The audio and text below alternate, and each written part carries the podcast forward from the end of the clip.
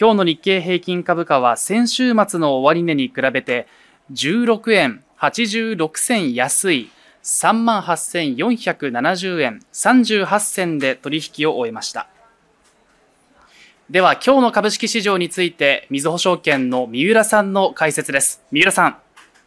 はい、えー、先週末の米国市場で半導体指数やマグニセントセブン指数など大型ハイテク IT 関連の下落が目立ったことを受け、日本市場では半導体関連などが下落し、日経平均は全場は下落しました。一方、先高期待も根強く、5場は下落幅を縮小させたほか、プライム市場では値上がり銘柄が値下がり銘柄数を大きく上回っており、高配当銘柄など割安株が買われ、トピックスはおおむねプラス圏で推移し、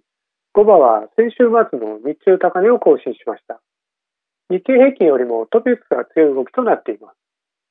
先週末の日経平均は89年12月に形成した使用最高値にあと一歩まで迫りました。ただし、メガサ株に偏り、LT 倍率は14.7倍と大きく上昇していました。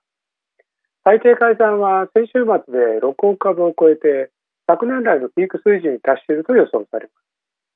カラーレースは8日連続で40%を下回っており、加熱感も見られます。